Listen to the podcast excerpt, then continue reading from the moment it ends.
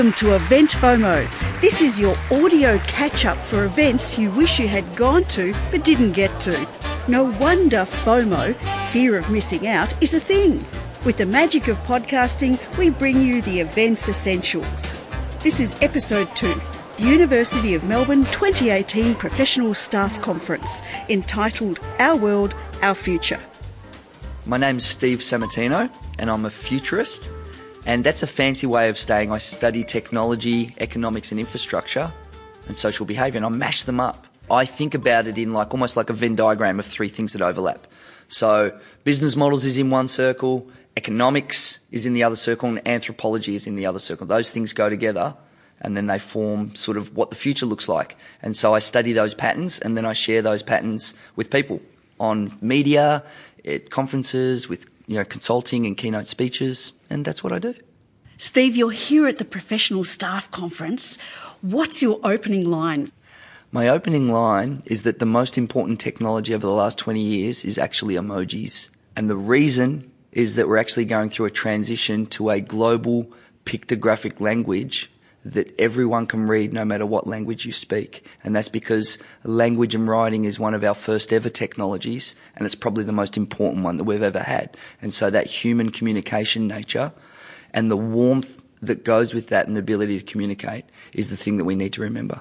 I've started to see books that are just written in emoji, and in some ways it's reminiscent of Egyptian hieroglyphs and, and pictures, and even the Asian languages that are written in characters are actually pictures made simple. This is extraordinary. Is it changing the office already?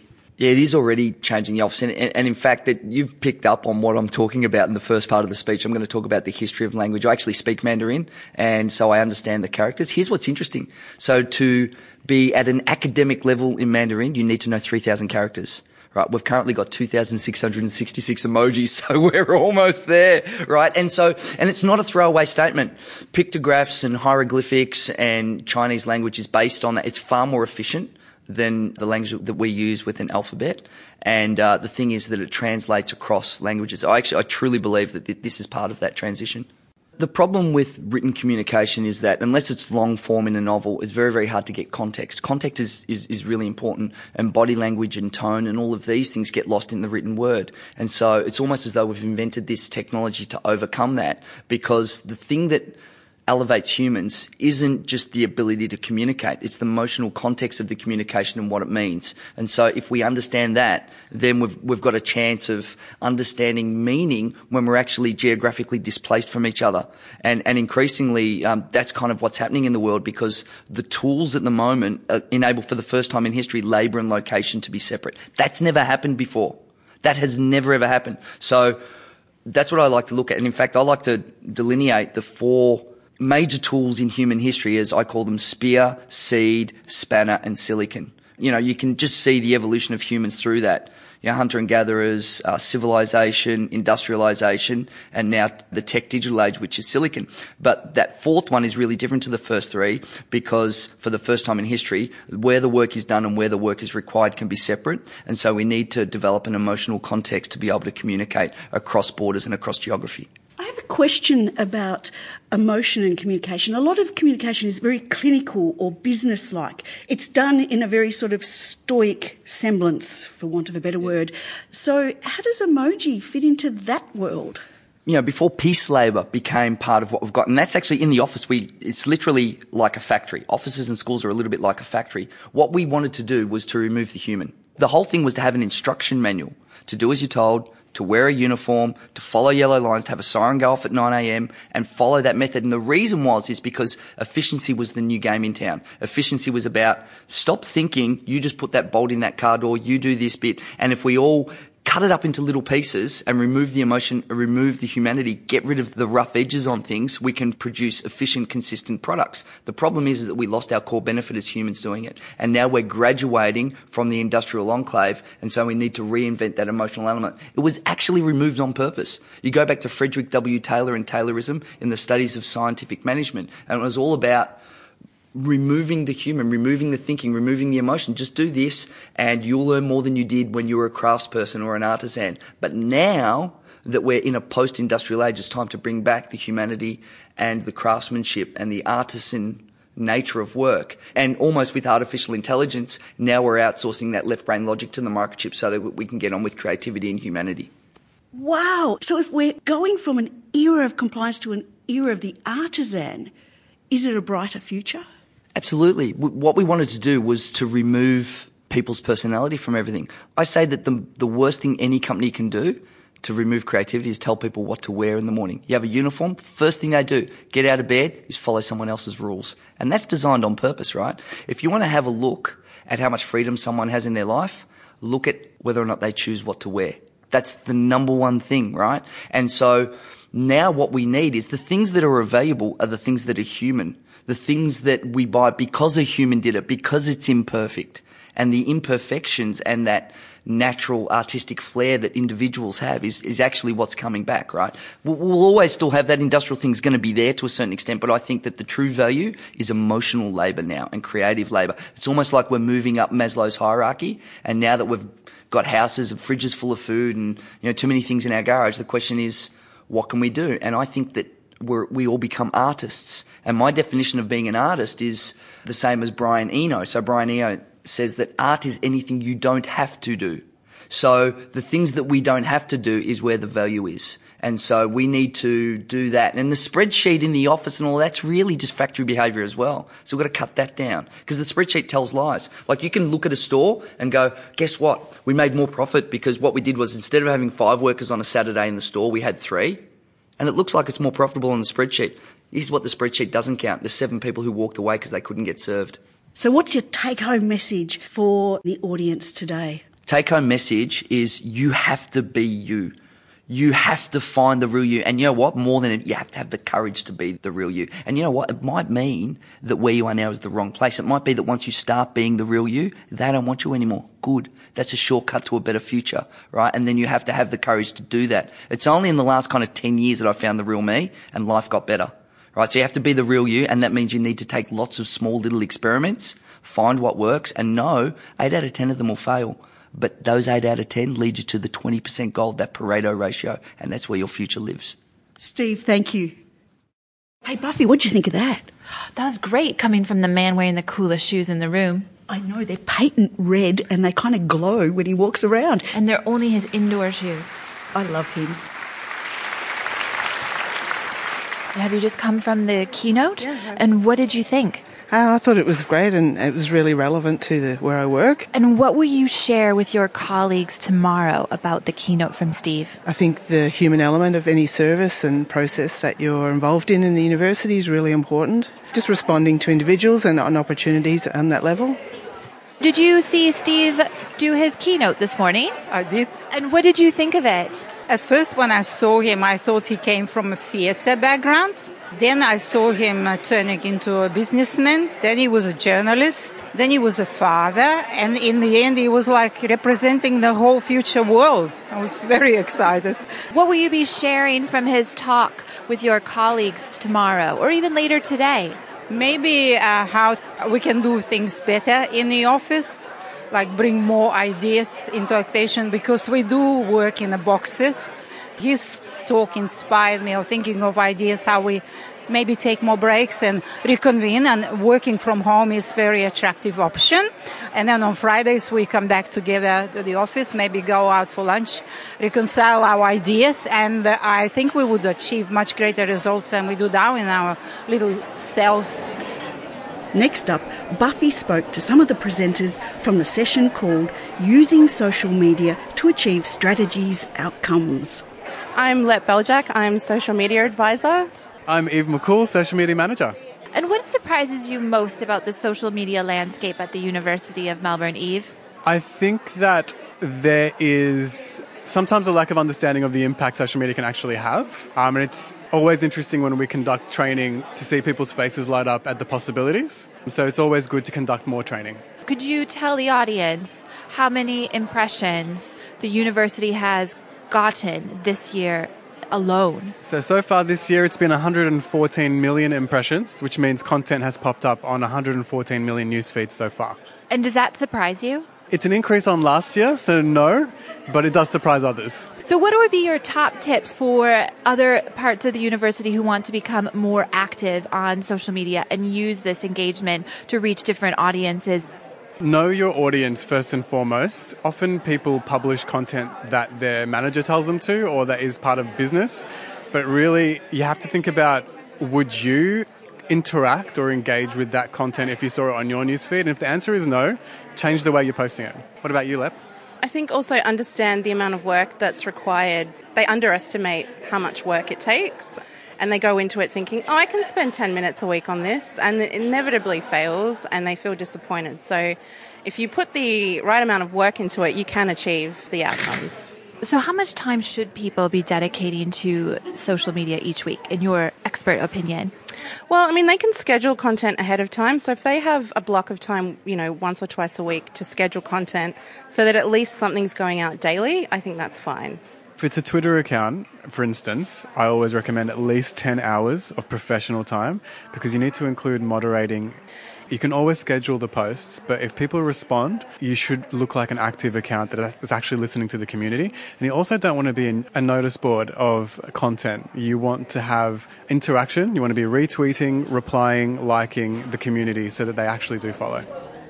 We've cornered Susie Irons on a presentation called Challenger Thinking. Now, what is Challenger Thinking, Susie? Challenger thinking is really about thinking differently, challenging the status quo, challenging what's accepted as normal, but particularly with an improvement mindset behind it. So I spent 18 years of my career working for a challenger organisation in a disruptive technological industry. And there it was all about providing choice, providing something different to the number one player because we were the number two player in the industry. And that all came back to the customer experience, providing a point of choice for the customers, starting with the customer and working backwards from there. And I put a quote up in my presentation that I came across in an online blog that basically said the key to challenger thinking is it's all about making what's perfect better, improving what's broken, and continuing to challenge ourselves so that we continue to grow and outrun our competitors. And that in three bullet points, that sums it up. It's almost like continual innovation, continual improvement. I once saw a saying that said, train like your second best. Now, the University of Melbourne, we love to say we're number one in Australia, but you're saying beware.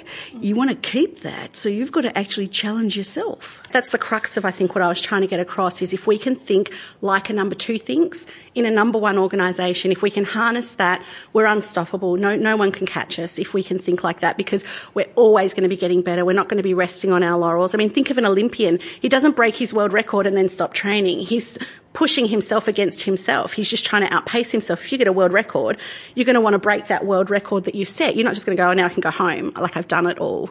And I don't want to be controversial, but the thing that really struck me when I came to the university, okay, so we're a number one organisation. And I was really excited, as I said in my presentation, to come and work for number one after working for a, a, a number two player for so long. And I got here, and from a corporate perspective, I personally don't think that our processes and how we do things are what I would expect a number one organisation to look like.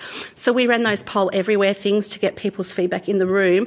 And I think they were pretty damning in a sense that, you know, a few people rated us good on a few things, but most people rated us on average or poor for how easy it is for them to do their job, to provide a good service. We did have better scores on the final question overall, how satisfied are you with the start service that professional staff provide you? But all of those ones about you know, if a problem happens, I can escalate it quickly and resolve it.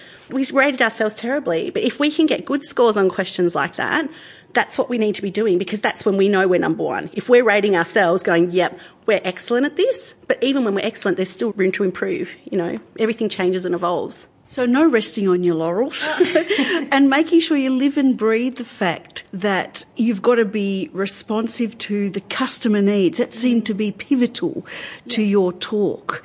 Tell us more about the customer's needs. I don't hear anyone talking about customer at the university. We do talk about students, okay? And students are one of our customers. We do have a student experience survey, but I don't hear anyone talking about customers. Who are our customers? We have so many customers. And that was one of our points is, you know, it's not easy if we haven't really had this conversation before because first we need to try and define who our customers are.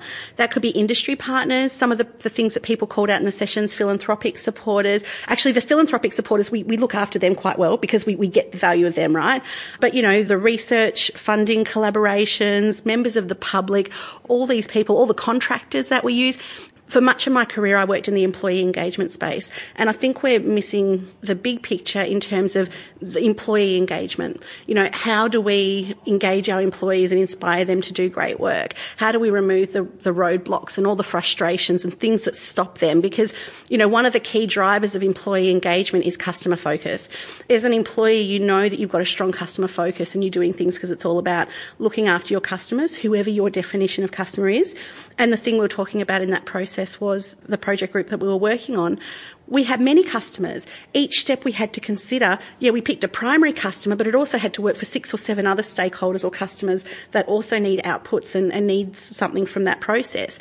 So it's quite complex, but it's not. But if, if we're always thinking about the customer and we're thinking about how can we make it easier for our employees to be empowered and to deliver good service, then like you can't go wrong. I think that's a, a really important aspect of it. Susie, thanks. Thank you. Which talk did you just come from? Challenger thinking. And it, what was it about? Um, just challenging the way you look at things, the way you think about things, not taking things for granted. And what will you take back to the office tomorrow to share with your colleagues? BHAGs. Big, hairy, audacious goals. Big Hags, I think, is a good goal for everyone. to breaking it down and doing little bits at a time and chipping away at it and finding a great solution for a big problem. Well, good luck. Thank you. I'm JC Bloomhagen. Um, I am on the advisory board this year because I was last year's chair of the Professional Staff Conference. My paid employment is um, in student success. I'm the manager of student program development. Give me some reflections from the conference today. What sessions did you go to, and what are some take home messages for you that you want to share with people who couldn't make it today? Look, I've been to um, one about learning about internships, the different internships that students can do, and why you'd want to have one as part of a staff member. You know, the value of having an intern come and work for you, a student. And, and one of the key one of the key takeaways from that one was that you know our students are our customers. So why would you not have them here working with you, designing what it is you're doing? It. And in my role in particular, we, we're doing events and programming for students. Why on earth would we not want to have a student intern there telling us what's the best thing for them? So now it's perfectly logical, and the fact that there's lots of paid and unpaid ones. I mean, I know.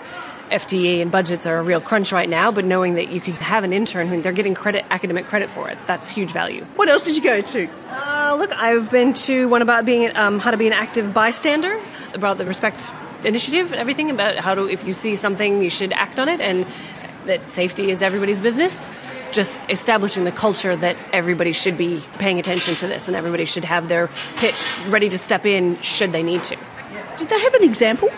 Yeah, the example she gave, um, Kath gave, was um, she was talking to some students up at Dookie, and a student there was um, talking about a situation where he was at a pub and saw a another gentleman, and she had some very he had some very colorful words for how he was telling her story, which she didn't use, but he saw a guy approaching a student, another girl. They were, you know, on the dance floor. It looked like he was getting a little aggressive. She looked a little uncomfortable, and how he stepped in and what he said and what he did, and I very much enjoyed that one.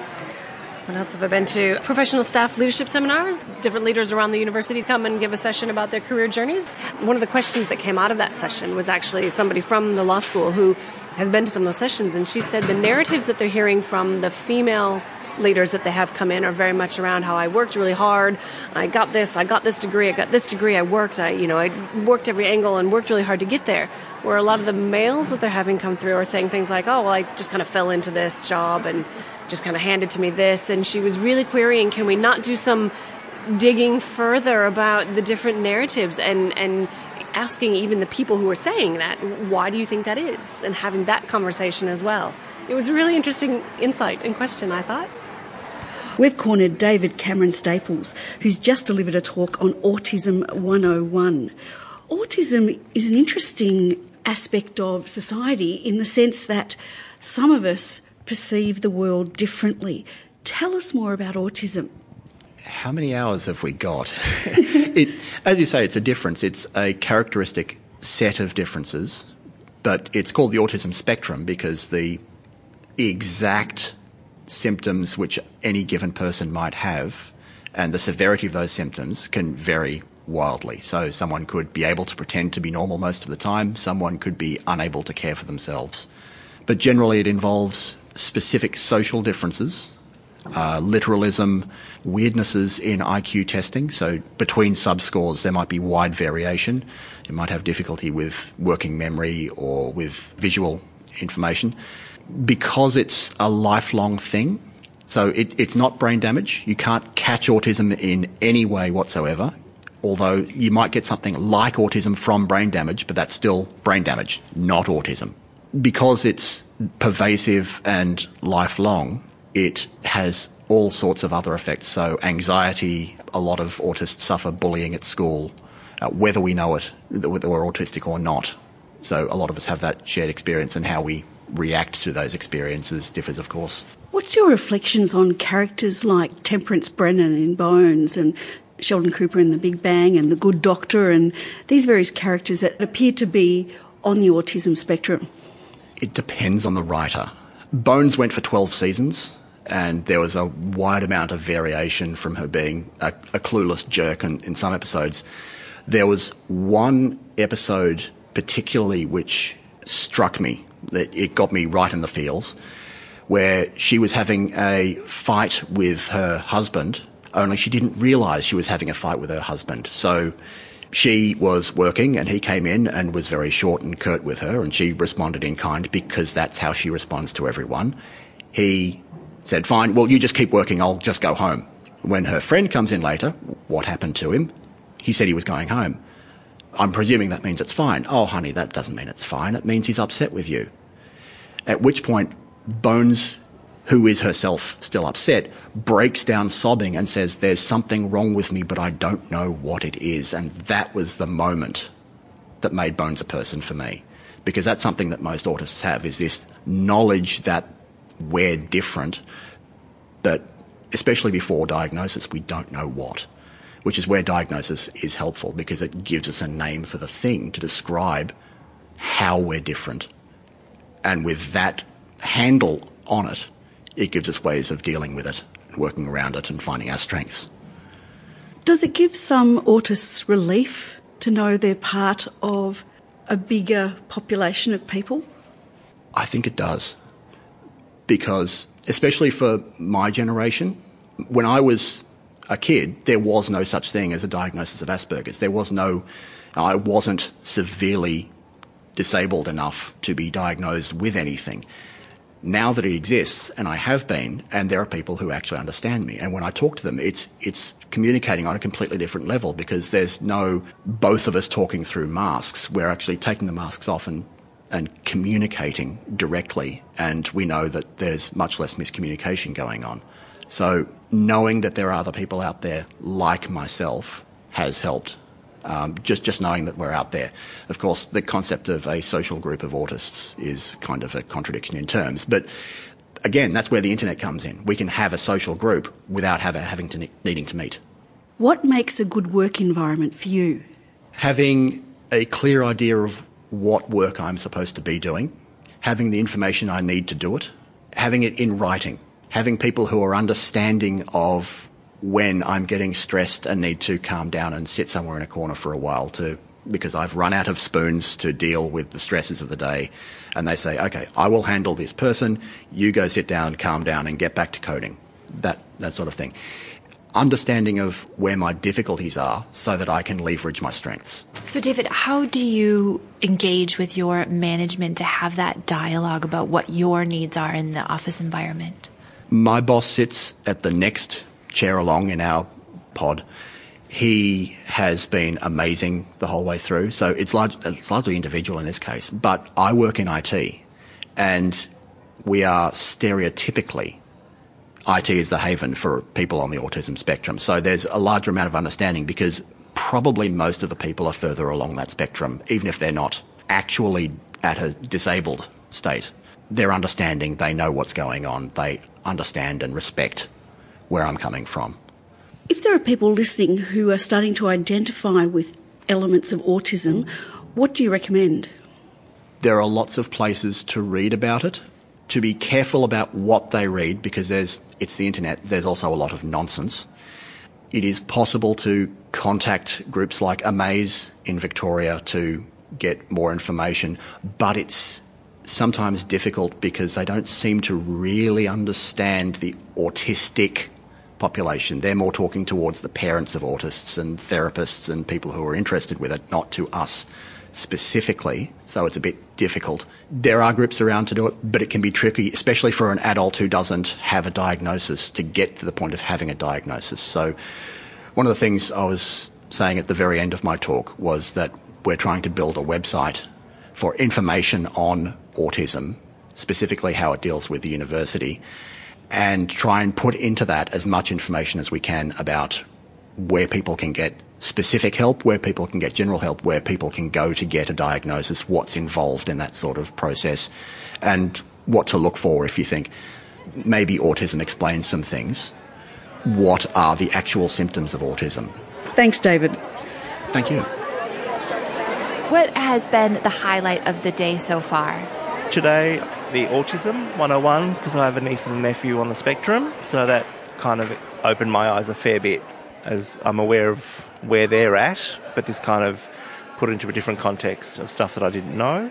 I really liked the guy that talked about autism. So it was Autism 101, and it was just really interesting to hear about how, you know, their minds work and how they perceive senses and um, how different it is, how much it contrasts to other people's.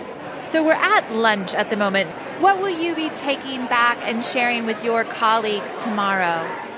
I would say that the thing that I would share, take out from the most is that we always need to be thinking forward into the future. What can we offer the students of tomorrow?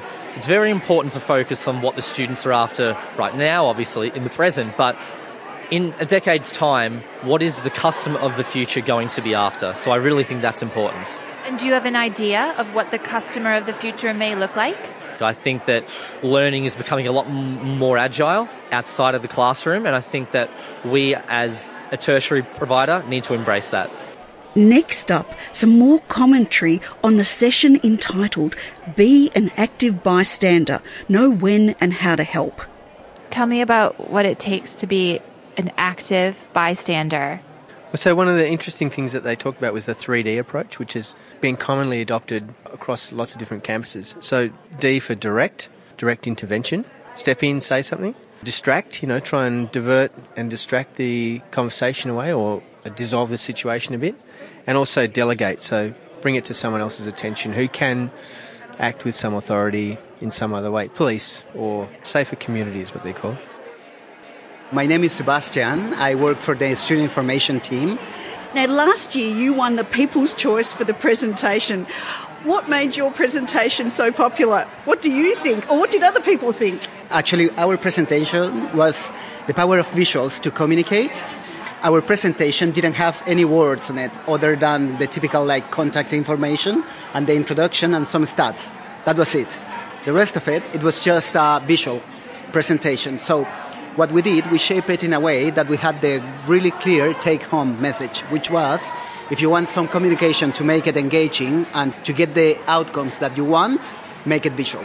So during the presentation, actually, we went a lot of the time repeating like make it visual, make it visual, make it visual. So at the end of the presentation, we actually asked the question and we were like, all right, so if you want to be successful with your communications, what do you have to do? Make it visual. And that was it. Yeah. so. And when you can't do visual, listen to a podcast. When you can't watch a screen, when you're driving in your car, when you're walking your dog, do a podcast. I, I had to squeeze that in. Yeah, no, totally. And actually, it's really good because I used to run a podcast as well. It was about rock and blues with a friend, and podcasting is actually a totally different animal, and it's so interesting as well because of the commuting times. Is you find the users in a totally different mindset, which is great, more receptive actually. Now, you've just been at this year's conference, the 2018 conference. What have you enjoyed here, or what are some take homes that you're going to be sharing with people in the office tomorrow? What I really liked is that more and more, all the teams ac- across academic services and the university are moving into this customer centered and human centered design approach, which is fantastic. We have the luxury of having the audience right next to us. So go on campus and check, test, ask students about what you're doing and shape that into the way that you're offering services, delivering communications. So the more people get on board, the more we're going to be able to do something that is meaningful for them. And from the keynote speaker in the morning, Steve, that was just fantastic. That was a really good presentation, really engaging, a lot of TED Talk techniques around there, which was great. He was funny on top of that, but the questions that he was asking made me think. Actually, I wanted to go to sleep for a week to try to digest all the things that I heard. So it was fantastic. I talked to him a bit after the presentation, and he gave me his business card, and it says his name and futurist. How cool is that? Can you get more cool than that? can't. Except you, Sebastian, you've got your own coolness. Oh, thanks for that. Thanks, Sebastian. No worries. Thank you. I've cornered Erin Wilson and Corey Thomas, who've just delivered a presentation on seven easy steps, tips to get your email read. Because after all, all of us have got a gazillion emails in our inbox. But which ones do we read? Well, these guys have got insider knowledge to our heads. Okay, Erin, okay, Corey, what makes an effective email? Thanks, Andy. So, uh, we actually have a golden rule, and that golden rule is consider your audience. Don't send an email, don't write an email until you've actually found out who your audience is and what are their needs. What are their drivers and what do they need from you so that you can get what you need from them. Corey, what's the next thing I need to think about? I think planning is key. Thinking about what you need to say and when is best to say those things. So plan out what you need to say and time it over a period of time. If you have a project that you're leading, don't bombard your team with all of this information at once. Just say the things that you need to say when they're most important to your team, and you'll find that you'll get better cut through. Corey, do you always read Erin's emails? Always. I make sure I do. Erin, do you read Corey's emails? I read Corey's emails as soon as they arrive in my inbox. Absolutely. Thank you. Is this your first professional staff conference? Yes, it is. And what has been the highlight of the day so far? I really enjoyed the session I was just in on translating strategy into results. That was looking at how some work has been done uh, within the Faculty of Fine Arts and Music, putting together a fantastic nine box grid structure about turning, well, strategy into results. And what do you think the secret is? Making sure that all the different pieces are looked at holistically and making sure that you connect the pieces together. So instead of just having strategy and communications and measurement, making sure that these all talk to each other and interact with each other so that they're not operating in isolation. And do you think that will be an easily implementable strategy for you tomorrow when you're back in the office? Oh, well, I'm not sure anything's ever easy to implement, but certainly something that I'll be looking to try and uh, put into place. And where are you headed next? Oh, we've only got another 10 minutes and then it's off to uh, the afternoon keynote. So, without further ado, I'd like us all to welcome Dr. Anita Heiss, please. Thank you.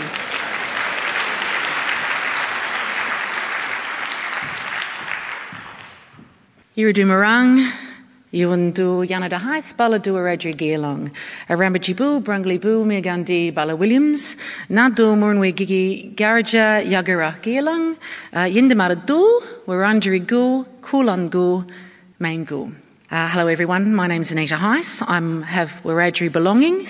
I'm from Erambie and Brungle.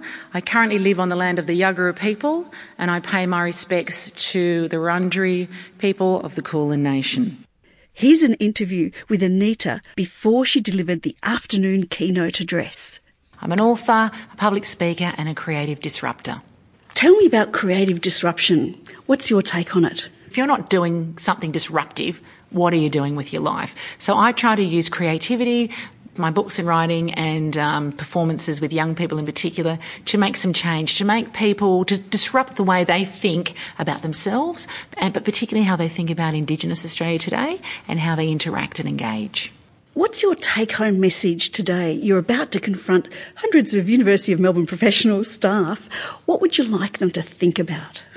I guess what I'd like them to think about is the fact that we live in a global village, that we are, it's one world, that who we are today in terms of being Australian, we are here because of the past that has created who we are, and what we do today will direct our future. And just to be conscious of that, everything we say to another person impacts on them either positively or negatively. And we have the power to control the language we use and just to understand that we can, we can do good things with words. I don't wear ochre, I don't throw a spear, and I don't drink beer. I love going to the beach and into the classroom to teach Indigenous studies for my students are my buddies and I tell them about Aboriginal life in Sydney town. Although my skin is brown, they shouldn't frown because we're all the same. I want to tell you about my writing. How exciting, I hear you say. So, with no delay, I wrote a book called Token Koori. Some call it poetry. Everyone at the conference is getting a copy of your latest book, Growing Up in Aboriginal Australia. I am so impressed by this, and, and I don't impress easily, I would tell you, but I think by the university offering every single delegate a copy of this quite significant anthology that will change the discourse in this country because Aboriginal people are driving the conversation through this book. I think it makes a real statement to all of the Melbourne University community, staff, students, and broader community that the university really wants to do something positive and actually give Aboriginal people a space on the radar of this university. And I applaud this activity and I, I really hope that other universities challenged take up the challenge of you know what they can also do not only through this book but through a whole range of Aboriginal and Torres Islander voices what they can do within their own university communities. I'm putting you in charge of the country. What's your call to action for all of us today and the future? Every day try and do something that makes a difference in the world. Thank you so much. And I would say in the Wiradjuri language, mandangu, and that's thank you. A big thank you to the organising committee who let us gate crash the 2018 University of Melbourne Professional Staff Conference entitled Our World, Our Future. Thank you to all the keynote and sessional speakers and participants who spoke on this podcast. And thank you, listener, who never made it to the conference but listened to this podcast. Your hosts were Buffy Gorilla and myself, Andy Horvath. Audio editing by Buffy Gorilla and Arch Cuthbertson. Supervising producer, Andy Horvath. This podcast was made possible by the University of Melbourne. Hey, stay curious. Do you have a favorite emoji? Smirk. And do you have a favorite emoji? I said the sideways laughing face with tears. See you next year.